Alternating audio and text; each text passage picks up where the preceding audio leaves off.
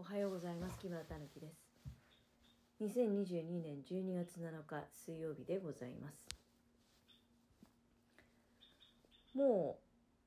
う10日ぐらい前のことになるんでしょうかね。あの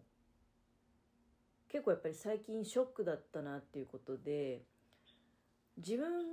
がね思いのほか引きずってるなっていうふうに、えー、感じていること一つございましてあの渡辺徹さんがね亡くなられたっていうニュースがやっぱ結構びっくりしてでいまあ、未だにねなんかあの引きずってるなっていうのがございます。渡辺徹さんって、まあ、急にね、うん、まず何そうね普段そんなに芸能人のあのまあそうだね訃報はまあああそうなんだっていうふうに思うことはそれはねある、まあ、人によってはだからすごくびっくりしたりえー、ってねあの今朝志垣太郎さんが亡くなってるっていうのも結構驚きましたけどうんやっぱりまだ志垣太郎さんも70歳って言うと早いよね正直。まだちょっとうーんまあ早い。今の時代だと早いと思いますけどね。だってうちの両親そしたらもういるのあのありえないってことになっちゃうからね。もう70とに超えてますので。で渡辺徹さんに関して言うとまずね61歳だったってことにすごく驚いちゃったんですね。で渡辺徹さんっていうと私の中ですごくこうすぐパッと思い出すのはやっぱり「約束」っていう歌がねあのよくこう耳に聞こえてたなってあれ CM お菓子の CM の歌だったんですよね。CM ソングで流れてたからで多分ご本人も CM 出ておられたと思うんだけどそれがねすごくこう耳に残っていて渡辺徹さんっていうとあの歌を「約束」っていう歌を思い出すんですよ。で今ねちらっと調べたら1982年の8月の時にあのリリースされた曲なんだそうです約束って。でそうすると私がちょうどまあ小学校中学年ぐらいの頃なんじゃないかな。3年生とか4年生ぐらいの頃だったと思うんだけどそれこそザ・ベスト10とかねああいうのとかもやってたよね。で多分だけど上位にやっぱり CM ソングだしね。上位に入ってすごくなんかいい素敵なメロディーラインの曲だなっていうようなまあ子供の頃ってそんなに歌詞の意味とかまで深く考えないじゃないですか。考えないし聞いてないし。でもあの雰囲気がすごく曲の雰囲気が好きだなっていうのとあと渡辺徹さんっていうのはあの最初の頃はほっそりした感じでしたよね。うん、でいやねだからあの61歳で亡くなられたっていうことは私と一回りも違わないんですよね。そう考えるとだからあの当時にまあまだ二十歳そこそこぐらいの年齢だったっていうことになるんですか？なんか今のアイドルとかと違って今のね若いアイドルの方よりもあの当時のやっぱり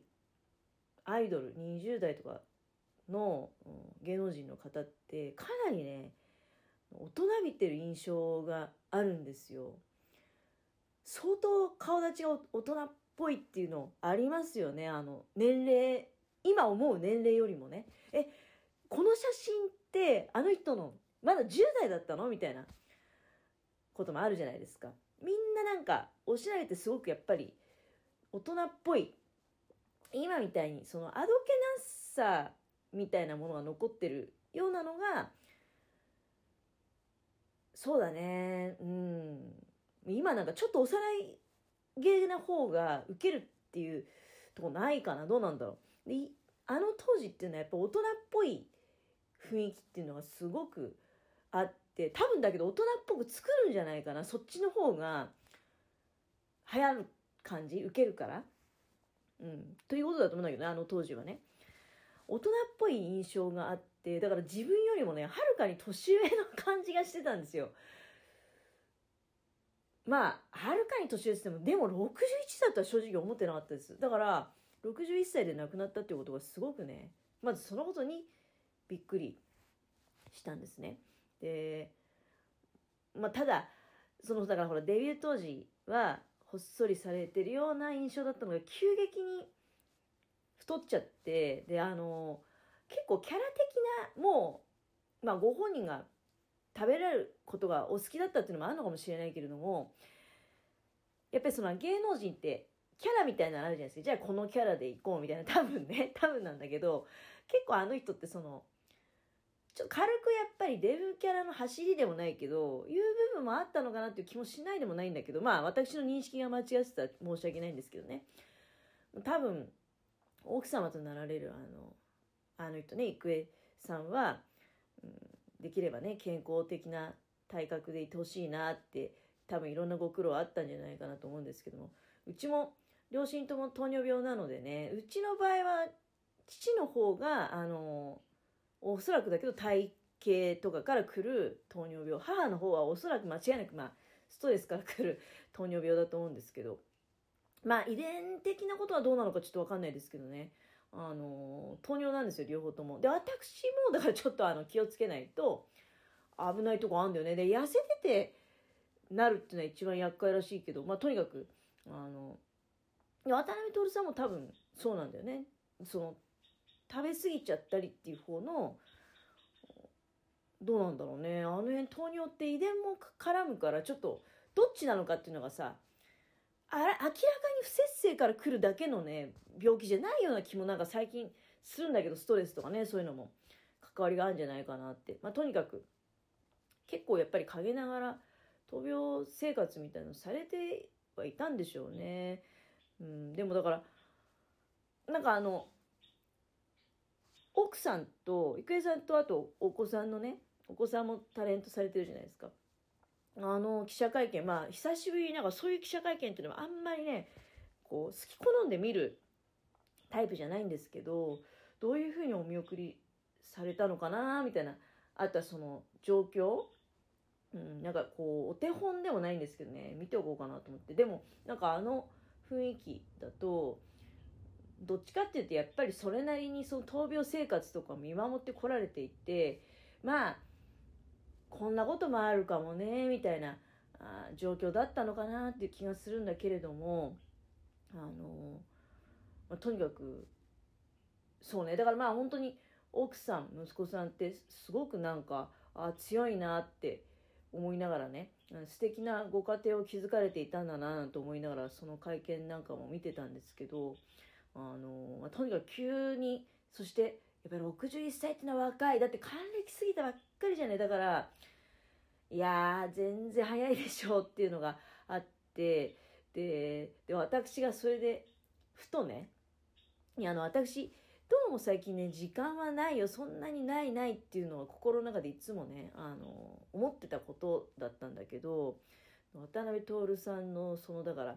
あ訃報に、えー、接しましてね。なんかその気持ちをさらに強くしたっていうかだって私も還暦まであと10年しかない。うん、で61歳。その1年後ってことでしょ、まあ、別にそこが終わりいやそこが終わりってわけじゃなくてもっと早い場合もあるからね。逆の場合もあるからね。あのそこを先を超えてもっともっと長生きしていこう。そういう、まあ、希望にあふれる気持ちはいいんだけどもそれより手前で終わるパターンもまあ残念ながらないとは言い切れないしそして仮にじゃあ61、うん、まあやっぱりあと10年。10年ってあっという間だからね。うん。だからやっぱりねあの自分の時間を大事に生きていかなきゃいけないなって思いました。昨日美容室に行かせていただいてあ一昨日か。一昨日だね。一昨日。もう本当にぼんやりしてると一日を抜けちゃうぐらい早いんだよね一昨日美容室行かせていただいた時もねだからあの美容師さんと同じ今ね話したようなことお話しさせていただいてでとにかくね嫌なことをやってる時間っていうのはやっぱりないですねっていうようなことを言いました。うん、であのお仕事でもできるだけ自分の望む形でやっぱりやっていきたいという気持ちがあるし、まあ、そういった意味で今ありがたいなというふうに思っておりますけれども、うん、で、まあ、とにかく今これからまたねちょっと作業部屋におしゃべり終わった作業部屋に上がるけれどもミシンを使っていろんなものを作っていきたいと、うん、自分の部屋の中にある在庫はねあの全部形に変えて、うん、何らかの形で命を吹き込んで、えー、自分の周りにね置いていきたいなと、うん、いう思いをやっぱ新たに、えー、しております。まあ、とにかく一日一日が早いんですよね。あのでまたねありがたいことにこう定期的になんか目標ができてるっていうかお楽しみがねあって例えばまあ今月だと自衛隊のモニターであの餅つきに呼ばれてましてねお餅つき年末の。なかなかないよね、お餅つき。だからすごく楽しみで、そういう楽しみがでもあるとね、あっという間にその日が来ちゃうのね。で、終わっちゃって、じゃあ次の。で、またまあ次のお楽しみもあったりとか、目標があったり、夢があったりっていう、長期的とか短期的で、そういうお楽しみとか夢とか希望が、こう、いろいろいくつもね、自分で用意したり、あるいは用意していただいたりっていうのはあるんだけれども、それを追っかけていくとね、もう10年なんかあっという間だと思うわけですよ。だから、やっぱり1分1秒もね、大事に生きていかなければいけないなというふうに思う次第でございます。